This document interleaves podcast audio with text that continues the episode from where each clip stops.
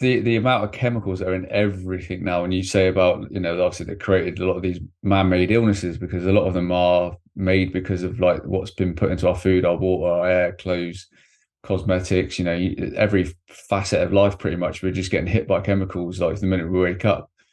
And it is quite mind-blowing really, but like, because it's, again, it's all been made, everything's been made convenient, people just don't have that awareness, which is obviously the key word is awareness, isn't it? And awareness of you know, your own bodily health and what you're putting in it and stuff like that. And I always say to people, what makes me laugh nowadays is that most people pay more attention to the energy rating of their washing machine than they do what they put into their actual body.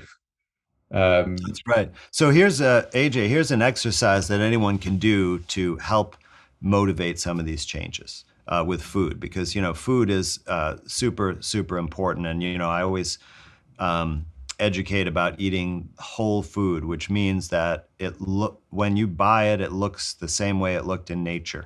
Mm. Right? So if you can go to a tree and pick an apple off of it, and then you see that same apple, not applesauce, but the apple in the supermarket, that's a whole food. And if you stick to that, you're going to improve your health massively. But a way to transition to that is just to start reading labels, but read them in an informed way. So look at the label, and, you know, if one of the ingredients is apples, you know that is okay if they're organic, of course. Or if the ingredient, you know, is kidney beans, you know that's okay. Or if it's sea salt, you know that's okay. But if it's, you know, sodium erythrobromate, you're like, what the heck is that? That's not, you know, that's not a food.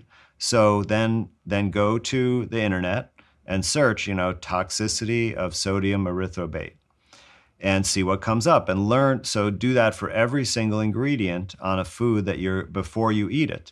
Mm. I did this exercise with my children because they had been eating the organic version of Pringles, a popular crisp in the United States. Okay, I'll use the British word. And they were pretty addicted to this stuff. Like, they wanted it all the time. And I was really concerned about it. And so I just sat down with them. I'm like, let's read the ingredients label. And I went, by the way, and bought some other crisps that were just cooked in avocado oil. And the only ingredients were potatoes, avocado oil, and sea salt. And we read the ingredient label of the other one. And I, you know, explained what the things were. And at the end, my daughter took the container from me and put it right in the trash. And they're both like, we're never eating these again. Mm. So once you have the information, even in a child, it can be very, very powerful, because people don't want to make themselves sick in general. And even when they're addicted to some of those chemicals, like flavor enhancers, for example, they can still overcome it if they put their mind to it and realize the importance of it. Yeah, absolutely. And it's... Yeah, it's crazy. Even as like a kid, I was always curious, like what's in food, and always knew. Like I was always like turned off from cake and fizzy drinks. Just never liked them as a kid. My mum used to buy birthday cake, you know, just for everybody else. So it was always quite funny. But again, if you don't have that it's the same as anything. You don't know what you don't know, and because of like the generations, how they've just kind of gone from one to the next, like the generations now have so little to think about because everything's been made convenient for them and nice and tasty. But you only have to have a look at a supermarket bread, for example. You know, like the amount of ingredients that are in a loaf of bread now is just like mind-boggling compared to like 20 years ago. But then 20 years ago it was like, what was it, 1 in 100, 1 in 500 or something would get cancer. Now we're being told it's 1 in 2, and as you know, as I'd imagine both of us are saying a lot, is, well, what's the human body hasn't changed. What's changed for somebody to get, you know, 1 in 2 people to get cancer? Yeah, that's, you know, it defies their own logic, because even if you look at it, you know, they always look at it from an evolutionary perspective, right? And it's supposed to be that we live longer and are more vibrant over time, not that suddenly, you know, nature attacks us, you know, with new diseases, or our, you know, development becomes faulty, or, you know, our bodies. I mean, there is this pervasive false view in mainstream medicine that our bodies are faulty. And we need modern medicines to correct our bodies. Like, for example, look at things like thyroid disease, right? We say that people have hypothyroidism. It's one of the most frequently diagnosed conditions. The drug Synthroid, which is a man-made synthetic version of thyroid hormone, is one of the top-selling drugs. Now, why would our bodies just suddenly turn off one of their most important glands? And, you know, it's not because it's broken. It's for a reason. It's a response to something, and the body needs to correct it. And that's part of the correction and the healing process. But we think, oh, that's your body's broken. Thank God for modern medicine, because we can give a synthetic chemical that replaces the body's function. Yeah. Right? And that's just not accurate to what's happening. Like, our bodies don't make mistakes. They only react to changes in the environment or to insults. And, when we experience these problems, it's giving us information that we need to do something different, because what we've been doing is resulting in our bodies not able to function optimally. Yeah. Yeah. And so we're constantly doing everything half-assed almost without even realizing, aren't we? Because of basically everything, or how intoxicated our bodies are becoming and minds. Yes. Yeah. If you're completely unaware of that and just follow the modern lifestyle, you're just going to get worse and worse. And so what we see is aging process, for example, right, is that our bodies, because they make mistakes, they get wear and tear, and they just fall apart over time, like planned obsolescence, like the way they build machines these days, not the way they used to build them, where they'd last forever practically. What's really happening is that over time, you're accumulating more and more of these poisons in your body, and they are destroying parts of your body, and those parts of your body can't function as well anymore. But that's not the way nature intended it. Nature intended that, your body would be completely functional until the very end, when it was the end of your life. And then, you would go basically from functioning to death, to passing on. And we can see real life examples of cultures that have not succumbed to the modern lifestyle. And we can see, centenarians who are living, like when we think of in our nations, someone in their 90s, we picture someone in a nursing home or a care home, with wearing diapers and not knowing their name and taking 20 medicines. And that is like the most common experience. But that's not the way nature intended it. If we look in, for example, Okinawa, right, which we know is an island, it's part of Japan, but it's kind of far away from the rest of Japan, and it's mostly farming lifestyle. But they are not totally indoctrinated, or at least the current older generation, and they have many people who live beyond 100. But they are not debilitated. They're not in nursing homes or care homes. In fact, some of them live independently. They do everything for themselves. They cook and clean. They're productive. At 100 years old. And this is the way that we can be. If we wake up to some of these things and start taking steps to, one, mitigate as much as possible our exposure to these poisons, and then, help our body. Get rid of these things. It wants to do that desperately, right? But when you keep putting so many poisons in, your body has to do damage control.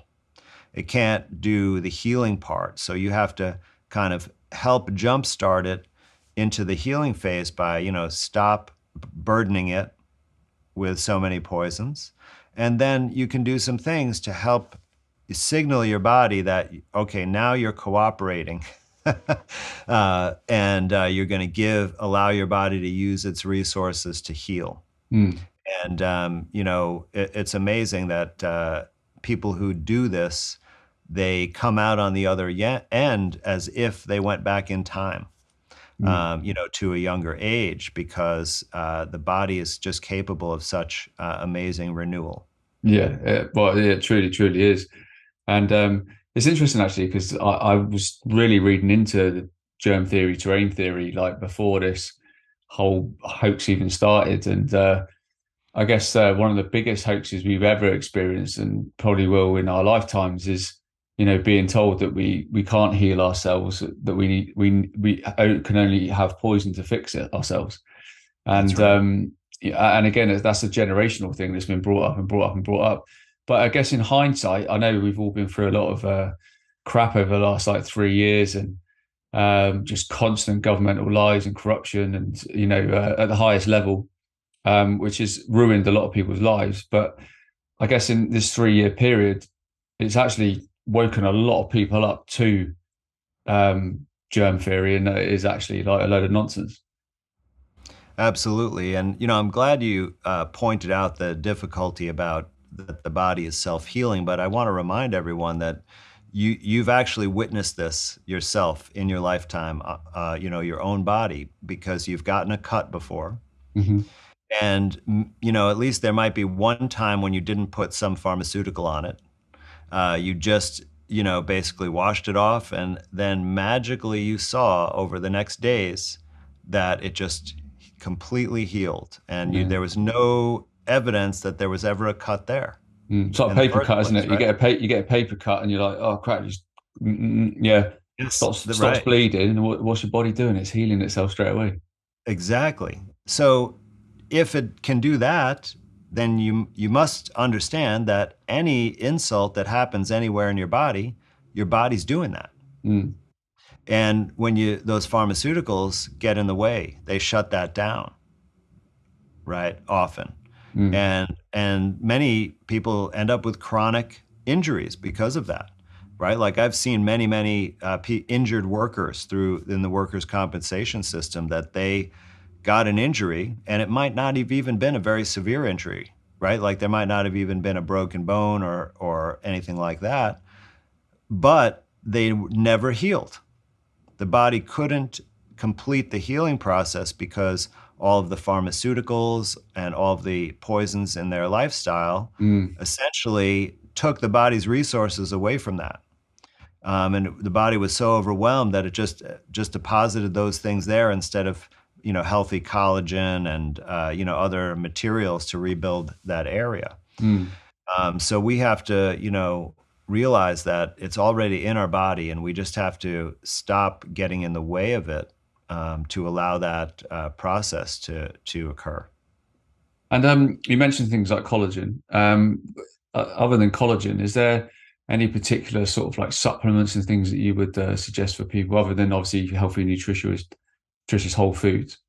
Right. Well, I really, in general, don't recommend supplements at all, because one thing is that many supplements are just pharmaceuticals in disguise. They're produced by the pharmaceutical industry. Also, if you go back and look at the science of how they even discovered some of these things, it's not even clear. Like, for example, with vitamin C. Now, in order to get vitamin C from a food that it's said to be in, you have to do several steps of chemical reactions, precipitations, solvent extractions, and such before you get a white powder that's called vitamin C. So if you're doing all of that stuff to it, how do you know that that powder in its form as a powder was actually in the lemon to begin with? Mm. So if you take a pill with that chemical, it's not the way nature intended you to get that. So all the things that you would need to be healthy, you can get from foods. The only thing I'm aware of that's not available in modern food source, unless you pay attention to grow your own food and fortify the soil appropriately, is trace minerals. And these are, the metals that we need in very tiny amounts, but they're super important, like things like molybdenum, manganese, zinc, copper. There are maybe about 50 that we use in our body and for vital functions, including for detox, like superoxide dismutase, for example, one of our enzymes that is an antioxidant, a powerful one, it requires some of these metals to work. I'm blanking on exactly which ones. But because of the way food is grown in one place and then consumed in a totally different area, the minerals that were originally in that soil that got into the food are taken away from that soil. And after 2 growing seasons, there's no minerals, basically. None of those minerals. Now they add nitrogen, phosphorus, and potassium in fertilizer, but they don't add all the other minerals to grow the plants. They just do the bare minimum. So you have to have some form of mineral supplement, and that's why, you know, the main or the first product I ever sold was Shilajit, which is a natural form of those minerals from decomposed plants that animals often lick up, and that's how we actually find the deposits of that material, and that contains about just about all 50 of those minerals. But aside from that, I think you should just eat a healthy diet, and which we can talk about the differences of vegan, vegetarian, carnivore, omnivore, all of these things. But the biggest difference is if you just stop eating stuff that's not food and just stick to the whole foods. You know, nothing in a package unless it has one ingredient or perhaps one ingredient plus sea salt, and get everything fresh. Get vegetables, get fruits, get meats, and then prepare them at home. And you'll most likely, if you eat a variety of foods or if you eat enough animal products, you'll get all of the nutrients that you need from nature. And you do need to get out into nature and out into the sun, and you do need to get physical movement, and you do need to have some kind of spiritual or contemplation practice, right? All of these things have to go together to have optimal health. But in terms of nutrition, I really don't think there's a need for supplementation whatsoever.